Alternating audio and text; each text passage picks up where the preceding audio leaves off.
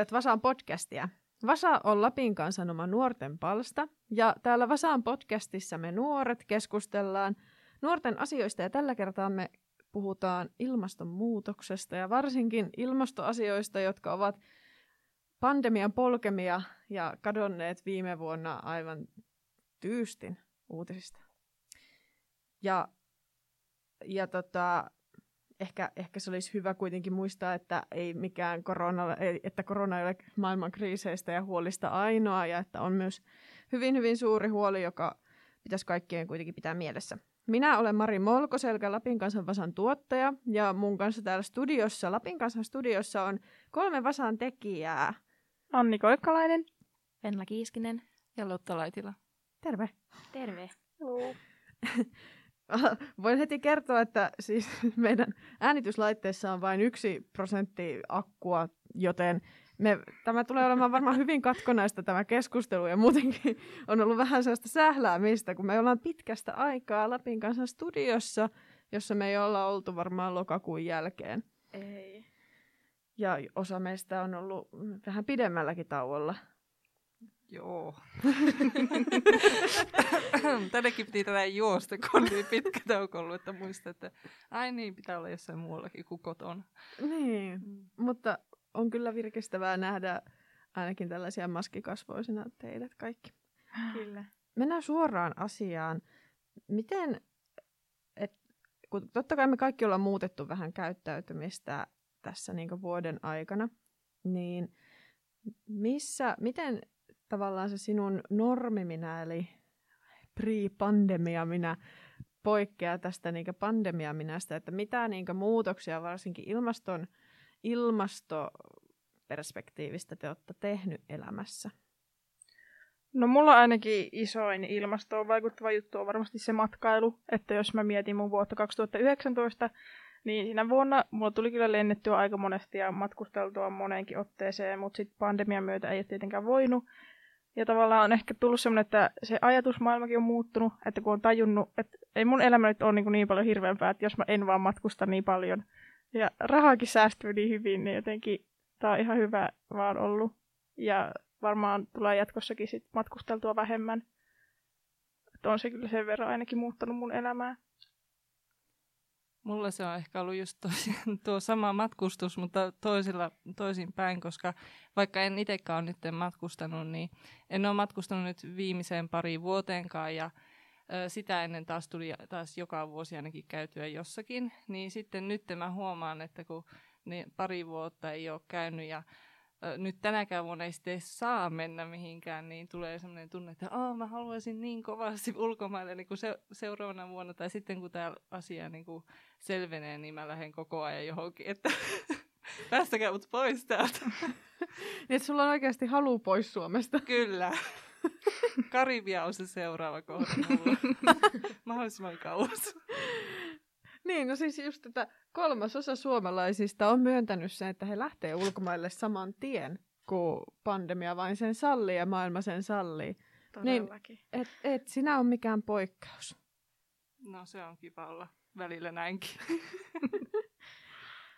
No minä en ole kyllä, siis en, en osaisi kyllä sanoa, että onko niinku silleen ilmastoasioihin tai silleen niinku mitenkään tehnyt mitään normaalia, normaalia no ennen pandemiaa, niinku poikkeavaa muutosta, että on ollut silleen aika ilmastotietoinen ennen tätä vuotta kaksituhattakaksikymmentä ja nyt edelleen, että ehkä se niinku on aika samanlaista kuin aiemminkin. Sama, että no ei ole samalla lailla tultu matkusteltua, mutta olen kuitenkin tämän pandemian aikana lentänyt pari kertaa, mikä ei sille ole hirveän paljon vähempääkään kuitenkaan kuin olisin normaalina aikanakaan. Tai mm. silleen samaa, koska samahan se vaan noin, kun on kotona ja tekee ruokaa niistä samoista soijarouheesta ja mömmöisistä, että ei se niinku, en osaa sanoa mitään tämmöistä erilaista juttua. Mm. Vähän komppaan sua kanssa tässä niinku omassa tekemisessä, koska tavallaan ne päätökset, mitä henkilökohtaisessa elämässä tekee ilmastosyistä, niin ne on ottanut niin hyvissä ajoin osaksi elämää, että se on osa arkea. Että se on hyvin arkista, kun menee kauppaan, että mitä sieltä valitsee, että sitä katsoo sillä silmällä. Niin ei sinänsä mitään suurta muutosta ole tapahtunut. Matkustamisesta matkustaminen mulla on ollut aika samankaltaista, että yksi reissu vuodessa tänä vuonna nyt tai viime vuonna nyt ei vaan tullut sitten sillä tavalla tehtyä mitään reissuja muuta kuin sitten maakunnan sisällä. Että, ja ehkä semmoinen kotimaan matkailu on ollut itselläkin läsnä, sitten jos on päässyt yhtään minnekään tai lähimatkailu. Ja kyllä niinkö matkustussuunnitelmat suuntaa enemmän tonne Kairaan kuin rajojen ulkopuolelle, mikä on sinänsä ihan hyvä juttu. Ja ei, ei se, mä oon vaan innoissani siitä. Mm, että sinänsä en, en ole muuttunut millään lailla. Totta kai sitä ehkä sellaisia valintoja pohtii, että valitseeko sen suuryrityksen tuotteen vai sen pienemmän yrittäjän tuotteen sen takia, että sillä pienyrityksellä todennäköisemmin menee huonommin. Niin mm. kyllä nekin on tietyn kaltaisia ekovalintoja, varsinkin jos puhutaan lähituotteista. Entä oletteko te miettineet näihin suojavarusteisiin liittyen sitä, sitä ilmastovaikutusta, koska nyt joutuu käyttämään paljon tämmöisiä niin kuin aineita, joita ei aikaisemmin käyttäisi ehkä yhtä paljon, kuten desinfiointiaineita ja näitä maskeja ja näitä. No on sitä miettinyt, että onhan sitä, siis se turhauttaa laittaa se maski roskikseen, kun näkee, että siellä on muitakin maskeja, siis sitä maskia, jota käytti ehkä viisitoista minuuttia kaupassa. Se on, ja kun itse asun Helsingissä, niin siellä on niin kuin koko syksyn, että kaikkialla niin kuin jalkakäytävillä ne roskikset vaan niin kuin tursuaa niitä maskeja, niin kyllä sitä niin kuin pistää ajattelemaan, että mihin nämäkin kaikki lopulta päätyy. Ja semmoinenkin vinkin on kuullut, että pitäisi ottaa irti aina se toinen sanka, että niihinkin jotkut eläimet jää sitten jumiin niihin sankoihin ja niin kuin ties mitä. Että jos alkaa miettimään sitä, Joo. että kuinka monta tällaista maskia ollaan niin kuin maapallolla tänä tai viime vuonna käytetty, niin kyllä se on aika hirvittävää. Kyllä samat mä oon kanssa ton kertakäyttömaskiasian kanssa just vähän kamppailukin, mutta sitten toisaalta itselle on helpompi käyttää kertakäyttömaskia kuin kangasmaskia. Niin sitten se on vähän silleen, että no, en saa kunnolla happea silmäisellä kangasmaskilla, mutta toisaalta sitten vähän ahistaa käyttää tätä kertakäyttömaskiakin. Ja aina kun se laittaa roskiin, niin tosiaan muistaa sen, että keväällä tuli silloin hirveästi somessa vastaan, että leikkaa irti sangat, etteivät linnut jää niihin kiinni. Tai että ne päädynäkin vesistöihin ja kalat kietoutuu niiden ympärille. Ja sitten aina mä laitan sen roskiin, mä muistan sen, että nyt mä oon jonkun linnun tappanut ja kalan tukehtanut. Siis mä en ole edes ajatellut koko asiaa. En minä tiedä, missä kuplassa minä sitten elän. Mutta, mutta toisaalta sitten sekin ratkeaa sillä, että käy mahdollisimman vähän. Se on niinku asia, minkä mm. oppi keväällä, että en minä sinne kauppaan niinku useasti mene. Paitsi ehkä kesällä. Mutta, mutta siis se, että... Et, siellä käy harvemmin, että sitten sitä maskia käyttäisi vähemmän. Että voisi olla vaan siellä kotona tai ulkona.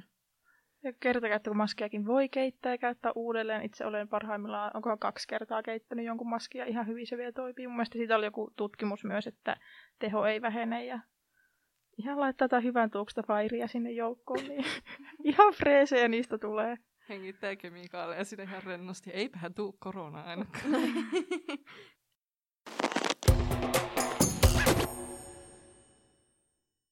No onhan siis Suomessa varmasti aina ollut kansalaistottelemattomuutta ja jonkinlaisia ilmastomarsseja, mutta sellainen uudenkaltainen kansalaistottelemattomuus, tai ehkä se ei ole uutta sekään, mutta semmoinen, joka tuli pintaan, oli ihan selkeästi Elokapina.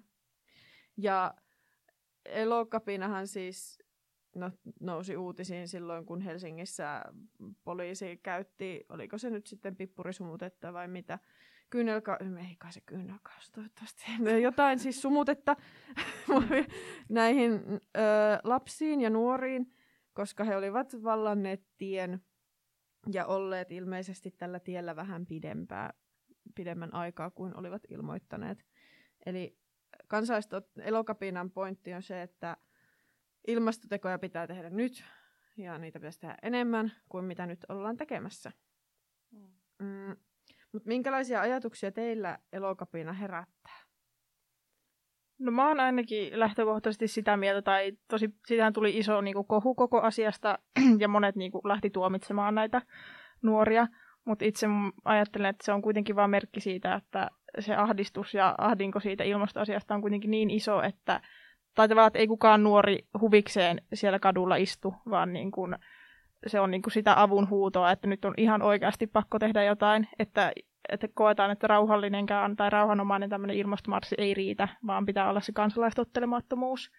Ja niin kuin jos mietitään yleisesti historiallisesti, että on ollut kaikkea tällaista niin kuin kansalaissokeutta, niin luulisin, että jos sadan vuoden päästä katsotaan tätä asiaa uudestaan, niin ei kukaan varmaan enää mieti, että miksi ne lapset siellä kadulla istu, tai oliko siinä mitään niin kuin väärää, että on kyllä heidän puolellaan tässä. On kyllä silleen samaa mieltä kanssa, mitä sanoit, että ei siellä kukaan huvikseen kuitenkaan istuskele, että, että ymmärrän ahdistuksen ja tuskan ja välttämättä en itse henkilökohtaisesti kaikkia samoja niin kuin ajatuksia Jaakko tässä niin kuin liikkeessä ja aatteessa, mutta kyllä pointti on sama ja vähän on sitä, että kyllä jonkun pitää aina olla se ääripää, vaikka itse en niihin ääripäihin haluaisi niin luokitella itseäni, mutta samalla lailla niin kuin, niin. Kyllä mä sitä mietin, että jos haluaa tehdä jonkun ison muutoksen, niin sen tarvii radikaaleja ratkaisuja, koska ei voi kaikki vaan mennä semmoisella kiltillä suomalaisella keskustalaisella keskustelulla sille, että ei mitään, kaikille käy, kaikille käy. Että, että kyllä jonkun on pakko olla sit niin hyvässä kuin pahassa ja niin oikealla kuin vasemmalla ja bla bla bla, niin aina on ne ääripäät, jotka sitten äänensä saa kuulumaan todennäköisemmin helpommin kuin ne keskipaikan sovittelijat. Aivan, mä oon kyllä samaa mieltä, että aina on se jakauma ja on ne omat ääripäänsä, mutta tuota, että mun mielestä on tärkeää, että joku tekee jotakin ja että olisi mukava nähdä sitten, että täällä olisi jotain vaikutusta tai millä tahansa olisi jotain vaikutusta siihen, että oikeita semmoisia niin kuin isoja päätöksiä voitaisiin tehdä niin kuin hallinnollisella tasolla, että niin kuin asioihin oikeasti tulisi muutos. Että mikä tahansa, joka nostaa sen asian sinne lehti, lehtien otsikkoihin, niin se on tärkeää. Mutta sen pitäisi nousta tosiaan sinne niinku pöytäkirjoihin saakka, että niinku, niinku jotain näkyisi viimeinkin, koska selvästikään vielä ei ole tarpeeksi tehty.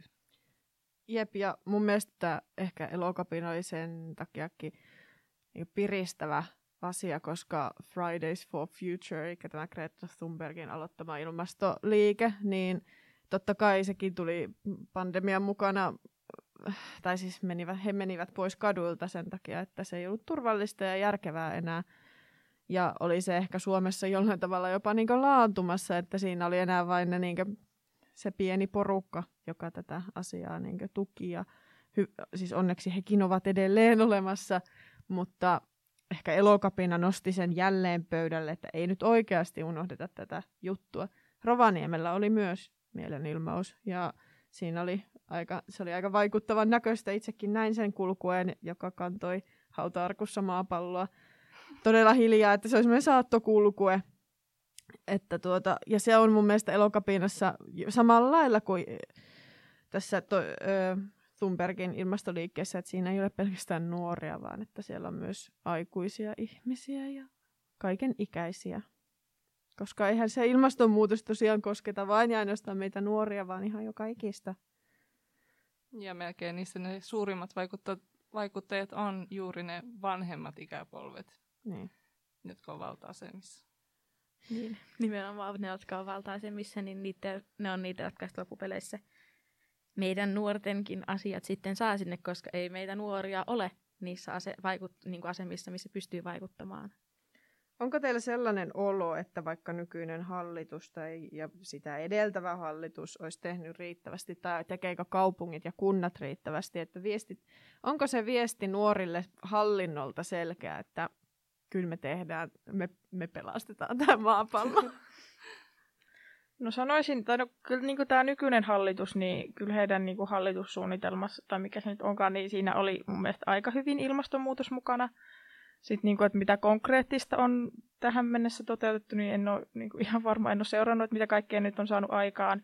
Mutta epäilisin kuitenkin, että vähän enemmän voisi edelleen tehdä. Että ei, niin kuin, tai nythän siis portugalilaiset nuoret haasto Euroopan maita oikeuteen siitä, että ilmastonmuutoksen niin kuin, pysäyttämiseksi ei tehdä tarpeeksi. Ja mun tietääkseni myös Suomi haastettiin siinä, että voitaisiin tehdä kyllä enemmän. Mm. Mun mielestä tuo, että sinä et tiedä sitä, että onko tehty tarpeeksi, tai siis sille, että onko hallitus päättänyt mitään, tai et ole vaikka jaksanut sitten seurata, on merkki siitä, että ei osata viestiä. Ja sitten kun ei osata viestiä, voi myös olla kyse siitä, että itse asiassa ei ole mitään viestittävää. Mm-hmm. Että kun päätetään turpeesta jotain, niin ei sitä sitten ole viestitty riittävän selkeästi, että mitä tämä nyt oikeasti tarkoitti ja kuinka hyvä asia tämä on. Että kyllä me silloin, kun kivihiilestä luovuttiin ja päätettiin luopua, niin kaikkihan sen tiesi. Koska se oli aika iso teko, mutta onko tällaisia yhtä suuria tekoja tullut, niin enpä nyt tiedä. Ja kyllä vähän sit samaa mieltä taas. Mä täällä itse olen täällä keskellä sanomassa samaa mieltä kaikkeen. Tota, samaa mieltä siis siitä, että en tiedä. Että kyllä nyt esimerkiksi hallitus ja tämänhetkinen viisikko ja ke- keväinen viisikko, niin tuota kyllä silleen mun mielestä asiasta viestii niin ilmastonmuutoksesta hyvin ja ottaa huomioon ympäristöasiat esimerkiksi some, someviestinnässä ja muussa, mutta sitten taas kun ne on niiden niin yksilöitä, yksilöiden mielipiteitä ja ne on niiden poliittisia strategioita tai tämmöisiä, että just niin päätöskannalla, niin en kyllä tiedä tekeekö silleen tarpeeksi, että tietäisin siitä. Ja mun mielestä esimerkiksi Rovaniemen kunta, niin en mä kuullut sanakaan Rovaniemen kunnalta ympäristöstä tai ilmastosta tai tämmöisistä, mikä varmasti vaikuttaa tosi paljon se, että ketä taas sitten siellä kunnanhallituksessa on ja minkälaisia ajatuksia ja minkä verran siellä on vaikka esimerkiksi tämmöisten vihreiden puolueiden edustajia. Niin, mutta toisaalta sitten mä myös mietin sitäkin, että kuinka loppujen lopuksi niin onhan valtiotkin tavallaan niin kuin ostajia. Siis sitä, että niin kuin ne päätökset, joita valtiot voi tehdä, niin ne ei ole kuitenkaan niitä, jotka välttämättä suoraan tarjoaa palveluita ja tuotteita, joita kuluttajat vois ostaa sitten ne kansalaiset. Niin ne on ne yritykset, jotka toimii niiden valtioiden sisällä. Ja sitten, sitten mä mietin niitä isompia yrityksiä, jotka toimii useamman valtion sisällä. Ja siis se on ihan niin kuin, ne voi tehdä eri maissa eri säännöin, koska eri maissa on eri säännöt. Niin mä sitä niin kuin mietin, että se ei ole kuitenkaan ainoastaan valtion tason asia, vaan se on hyvin paljon myös tämmöinen liikehallinnon osa-aluetta, liik- mistä me puhuttiin, ilmastonmuutoksesta, niin, ja kestävä kehitys. Se on tämä pääaihe tässä meidän podcastissa tänään, tämä ilmastonmuutos. Mutta joo, siis mä oon ihan samaa mieltä, että ei missään nimessä, ei se ole pelkästään valtion asia, ei se ole pelkästään y- y- niin yksityisen henkilön asia, se on myös yritysten asia. Ja, ja tota... Mutta joo, kyllä kuitenkin päätöksenteolla pystyy tehdä paljon ja niinku kaupungit pystyy, kunnat pystyy tekemään paljon sen suhteen, että mi- mitä niinku, minkälaista yrittäjyyttä ja mitä niinku sinne kuntaan tulee ja mitä siellä, niinku, kuinka paljon siellä on joukkoliikennettä, kuinka kaupunki on suunniteltu, kunta on suunniteltu, asioita on tosi paljon, mitä pystyy paikallisesti päättämään, niin... Niin, en minäkään tiedä, mitä Rovaniemellä on päätetty. Mm-hmm. Ja sen takia varmasti tulen äänestämään huhtikuussa, kun on kuntavaalit tänä vuonna. Mm. Niin, kyllä. Että tämä on tärkeä asia ja, ja siihen pystytään vaikuttamaan.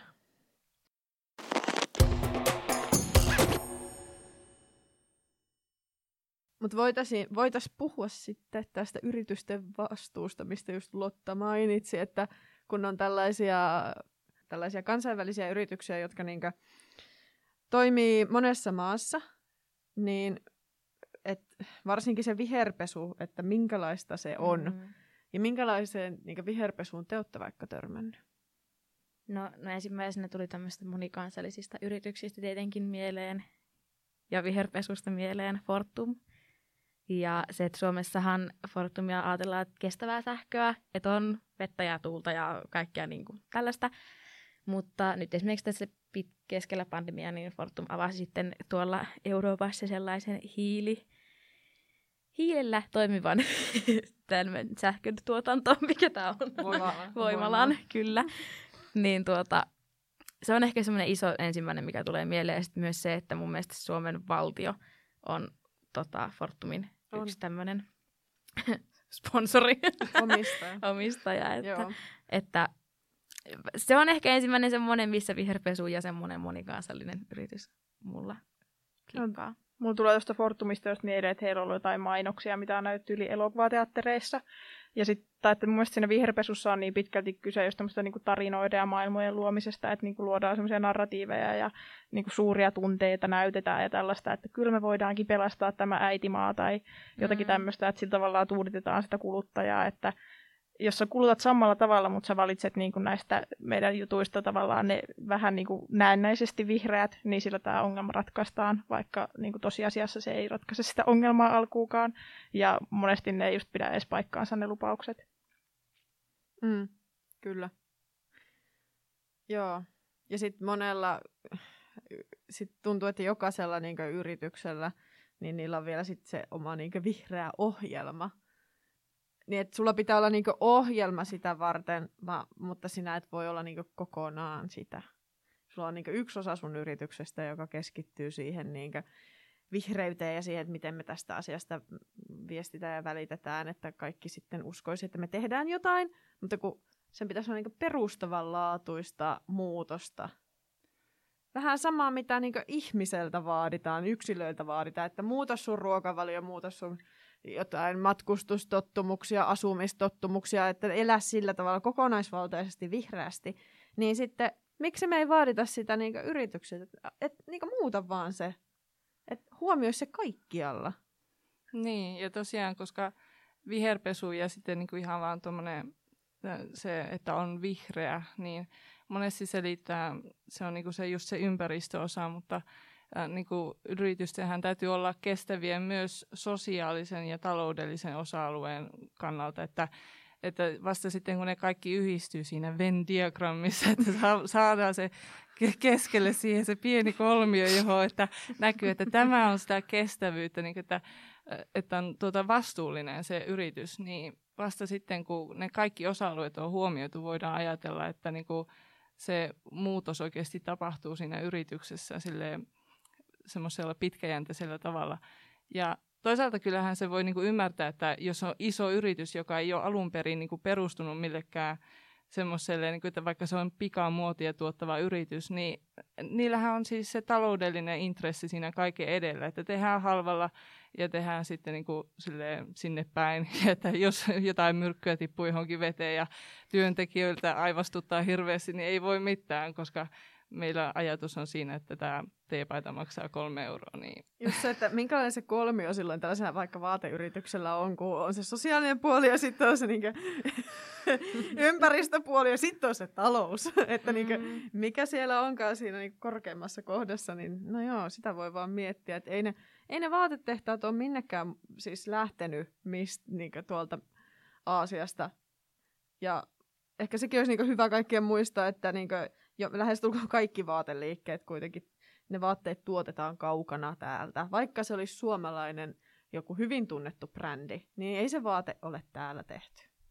Joo, ja nykyäänhän siis paljon semmoisia näkyy hintalapuissa, että Suomessa suunniteltu Designed in Finland, ja sillä kanssa niin johdetaan harhaan, että ei se niin tarkoita mitään muuta kuin, että joku on piirtänyt jossakin Helsingissä sen paidan, ja sitten kaikki muu on tehty kuitenkin muualla. Niin nimenomaan, että Et, niin, kaik- ma- kaikki tällaiset niin su- siis niin suomalaisten rakastamat vaatetuotteet, niin kuule sitä samaa raitakangasta käytetään H and M:nkin vaatteissa. Vähän on enemmän puuvillaa vaan siellä sun täällä, mutta siellä samalla tehtaalla se on todennäköisesti tehty.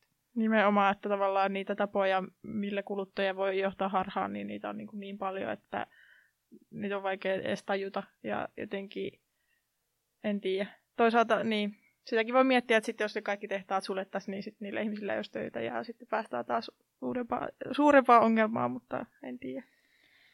Niin. Just se, että miten tuommoinen iso yritys voi, ei välttämättä tarvitse niin kuin yrittää peitellä sitä niiden omaa, mitä ne toimii, vaan ne voi aina perustaa sisaryrityksen. Mm-hmm. Niin kuin vaikka esimerkiksi H and M ja Monki, jotka kuuluu samaan, mutta Monki on tota, markkinoitu ja brändätty ehkä semmoiseksi kestävämmäksi ja sosiaalisemmaksi. Ja me hyväksytään kaikkia. Meillä on vihe- me, niin kuin me ollaan vihreitä ja tällaista, että onhan se niin kuin Monkin brändi ihan hen- niin kuin henkkamaukasta erillinen, vaikka se on saman yrityksen ja samassa tehtaassa ja samaa, samaa hommaahan se on. Ja sitten parasta mun mielestä tässä niinku Monki H and M-jutussa on se, että Monki vastaa tietyn porukan niinku makuun. Just sellaisen niinku hyvin kaupunkilaiseen, suht niinkö muotitietoiseen porukkaan, ja että niillä varmaan on ihan eri designerit, mitä H and M:llä, mutta just se, että, että saadaan nämäkin ihmiset vielä ostamaan meiltä. Niin, no, yes. Käytän, niin. No sehän on oikeastaan vaan hyvää markkinointia, mutta se ei ole välttämättä silti eettistä markkinointia, koska niin. Esim. Niin kuin vaikka Rukka, sehän on luhtan alla. Jos katsoo pelkästään Rukan sivulta, että mikä on niiden se vastuullinen niin kuin se ohjelma siihen, että miten ne toimii vastuullisesti, ei pysty löytämään juuri, ei sanallakaan. Mutta sitten, sitten luhdalta se taas saattaa näkyä jotakin, mutta mm. niin kuin, kuitenkin jos ne on erillisiä yrityksiä, niille jokaisella pitäisi olla se oma ohjelmansa ja oikeasti toteuttaa sitä. Ja se läpinäkyvyys on niin kuin se A ja O, koska mm. jos sitä ei ole, niin eihän sitä pysty tietämään, että mitä ne tekee siellä ja tavoittaako ne niitä tavoitteita, joita ne asettaa itselleen. Ja just näissä niin kuin toimintasuunnitelmissahan just on nimenomaan se ongelma, että nämä yritykset saa ihan vapaasti itse niin kuin kirjoittaa ja laatia ne. Että mm. siellä on tasan sen verran, mitä he haluaa siihen laittaa. Ja sitten niinku, ei kellään ole niinku, tavallaan välttämättä aikaa haastaa jokaisen eri yrityksen niinku, niitä toimintasuunnitelmia, että niitä niinku, pitäisi jotenkin käydä läpi, että ne ei pidä paikkaansa ja näin, mutta koska ne vaan saa olla semmoisia kuin mitä ne on, niin... Mm. Ja yrityksillä kuitenkin niinku, viestintänäkökulmasta, kun miettii, niin viestintä on hyvin vaihtelevaa. Ei, siis se riippuu ihan yrityksestä, että kuinka helposti jonkun haastateltua vaikka toimittaja sieltä löytää. Ja saa. Ja sitten se, että se näkökulma on aina sen yrityksen puolella. Se ei ole ikinä, se on aina sitä, että, että no me tehdään näin hyvin tämä asia. Että me tehtiin näin hienosti ja me tehtiin tätä ja tätä ja tätä. Eikä se ole sitä, että no joo, että oishan ton voinut ehkä tehdä noinkin. Siis musta olisi tosi virkistävää nähdä siis itsetietoinen yritys. Joku tämmöinen, niin joka, joka ihmiset tietää ja tiedostaa ja on vaikka monia vuosia. No en tiedä, esimerkiksi se H and M, mikä on ehkä maailman huonoin, koska ei niiltä ikinä saa mitään statementtia muuta kuin pelkkää sensuroin. Mutta se, se, se että niinku tulisi joku semmoinen, tiedätkö, että me ollaan tehty väärin. Me muutetaan meidän toimintatapoja oikeasti. Eikä sitten se olisi vaan sitä, että et me lahjoitettiin. Meille saa, meille saa palauttaa vaatteita. Ja sitten me tehdään näistä uusia vaatteita, mitä te voitte ostaa samalla kolmella eurolla, koska saatte alennuskupongin. Niin mm. se, niinku, se olisi jotenkin hirveän niinku, raikastavaa nähdä, nähdä sellainen oikea kehityssuunta ja oikeasti semmoinen, että niinku, ottaa vastuut ja osta, ottaa se vastuun siitä, niinku, mitä on tehnyt. Ja niin, koska siis muuttaa. Sellaisiakin yrityksiä kuitenkin on, niinpä. Jotka oikeasti niinku, miettii ja tekee asioita näiden juttujen eteen. Ja, niin. ja sitten myös isoja yrityksiä, jotka on vaikka tosi pitkään toiminut, jotka yrittää muuttaa sitä niin perustavanlaatuisesti sitä omaa toimintaansa. Että me nyt, me nyt räntätään täällä, koska ärsyttää, mutta totta kai myönnetään se, että on paljon niin tekijöitä, jotka panostaa. Mm. Ja, ni, niitä, ja niitä pystyy tukea ja niitä tuetaan. Ja pakkohan niitä on tukea. Ja ei ole varmaan mikään hyökkäys yrittäjiä tai yrityksiä kohtaan, koska tämä ei kuitenkin on tämä... Ei varsinkaan pienyrittäjiä. Ei, niinpä. Ja se, että tuommoiset isotkin yritykset, niin ne on monesti vanhoja ja isoja, niin ne muutokset vie vuosia, vuosikausia, että ne ei ole mitään semmoisia yhden yön juttuja. Että paljon on toivoa ja please parantakaa. Ja yrityksethän näkee, että tämä on niinku kasvava arvo. Joten jos ne ei vähitellen kuitenkin ala muuttaa niiden toimintatapoja, niin ne ei tule selviämään sitten vuosikymmenten jälkeen. Joten tämä on niinku myös pako edessä, joten kannattaa ottaa vain kannustuksena, että nyt ottaa niinku itseään niskasta kiinni. Ja... Kaikki suuret maailman, maailmanlaajuisten yrityksien johtajat, jotka meitä kuuntelette. Kyllä hei.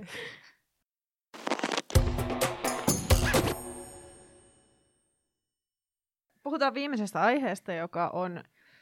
Feikki-ilmastouutiset, joita alkoi pyörimään pandemian alettua aika, jo, siis jonkin verran. Ja tämä pandemiahan mahdollisti aika paljon sen, että disinformaatiota levisi hyvin nopeasti. Ja kaikkialle jokainen meistä varmasti on törmännyt johonkin tällaiseen juttuun. Et ehkä silloin just maaliskuussa paras tällainen heitto, mitä näki somessa siis tosi paljon, oli se, että delfiinit oli palanneet Venetsiaan kanaaleihin ja yhtäkkiä vesi oli kirkasta ja upeaa. Mun mielestä ne oli vielä siis kahden uutisen sekoitus. että ne delfiinit oli palannut jonnekin Sardinian rannikolle. Ja Venetsiassa oli mitattu jotakin niin kuin veden niitä likaisuusrasteita, mitä ne onkaan. Ja sitten nämä oli sit jotenkin vaan niin kuin yhdistynyt sitten, että Italiassa on puhtaat vedetti delfinejä. Joo. Onko jotain muita tollaisia uutisia, jotka on, tai jotain niin kuin somessa kiertäneitä huhuja, jotka teillä on pistänyt silmään?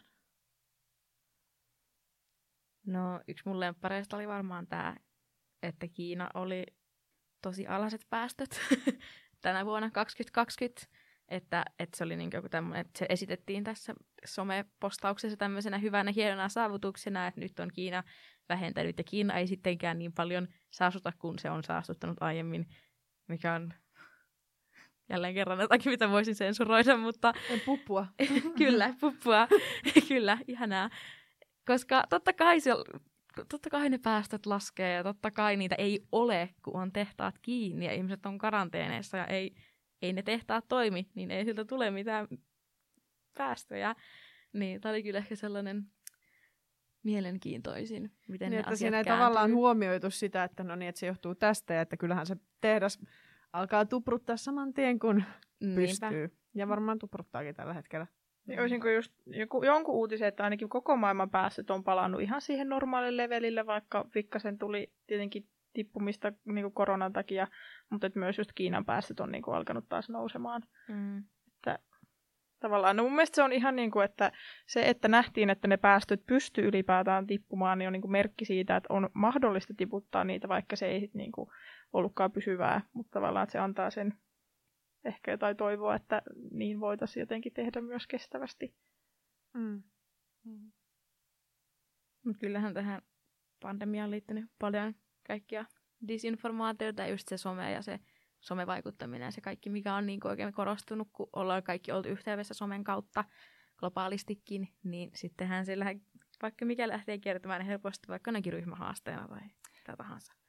Ja mietipä muuten niitä, sit, sitä, sitä koko asiaa siihen itse koronaan liittyen, että, että niin kuin Yhdysvaltain presidentti sanoi, että oli, mikä se aine olikaan, joku, niin kuin, joku desinfiointiaine. Klooria. Ota Kloori. Vähän klooria. Oliko se valkaisuainetta? Jompikumpi. Siis, se oli niin kuin joku kloridi. kloridi, kloridi. Niin.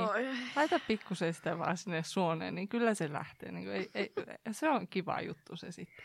Niin kuin oikeasti siis vielä, että tuommoisesta... Niin kuin, tuollaiselta tasolta lähtee. Mm. Nykyäänhän näkyy, näkee sitten just siellä sosiaalisessa mediassa, että jos se korona on mainittu siinä postauksessa, niin sitten tulee mulla ainakin se, että T H L, niin kuin, että Joo. lue sieltä lisää.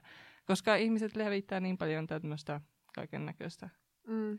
Eikä varmaan silleen niin kuin pahaa tarkoittaen, mutta kun ei tiedä, että mikä on se totuus, niin... Mm. Mutta joo, onko kaikki, missä mainitaan korona tai covid tai pandemia, niin niihin tulee se, semmoinen ainakin Instagramissa ja TikTokissa. Tulee semmoinen, että lue aiheesta.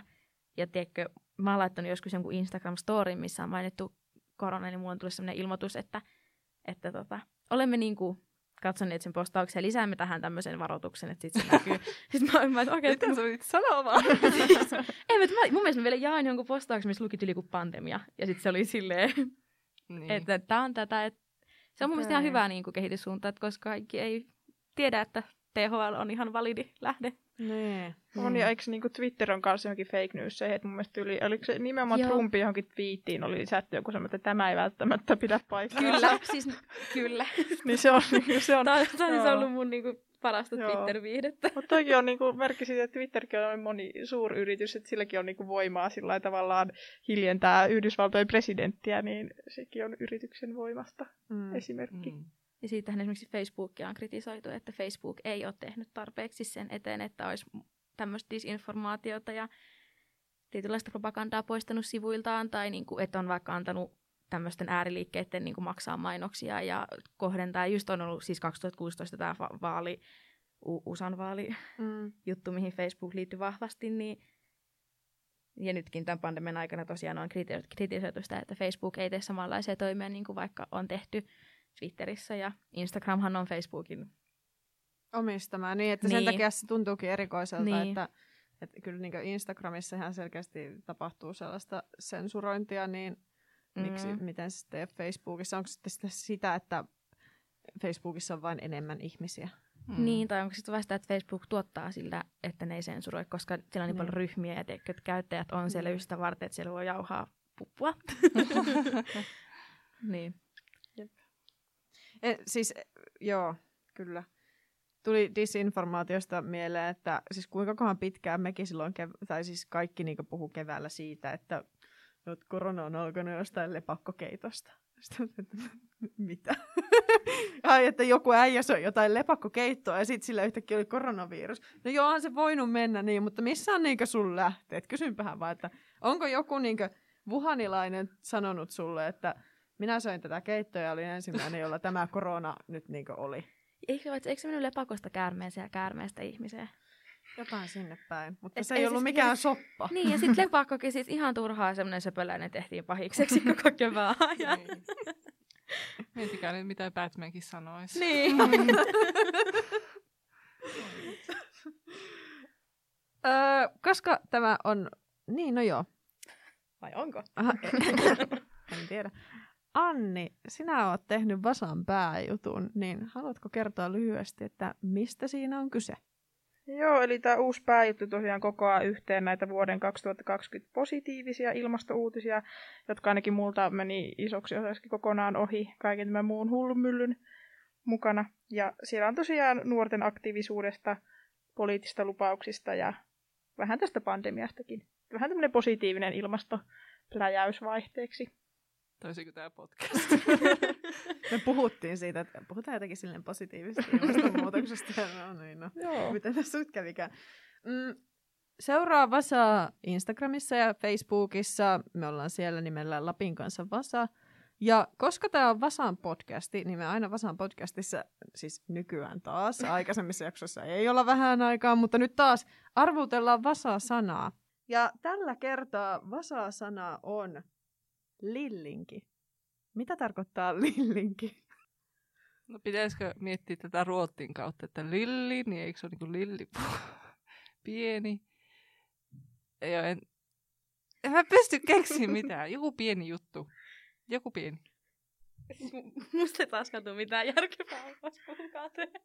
Mulla tulee mieleen joku, joku pieni semmoinen kasvi, joka heiluu tuulessa. Joo. Pieni, pieni kasvi nimenomaan. No nyt lähdetään, mitä tulee mieleen. Siis mä edes, mun tulee mieleen nukka. Tai siis semmonen, mä en, ei mitään. ei mitään. Pikkurilli. Lillinki. Äh, tavallaan, tavallaan Anni sun vastaus oli oikeassa tämmöistä kasvista, joka niin heiluu tuulessa, koska siis link, tai ehkä se, se mieliku, mielikuva oli oikea, koska siis lillinki tarkoittaa vetelää. Joo. Se olikin toi mun niinku ihan, mutta joo. Ei, ei ihan. Mielikuvallisesti tuulessa semmoisella ihana keväisellä niityllä. Joo, semmoinen vetelä kasvi. Lummelehti.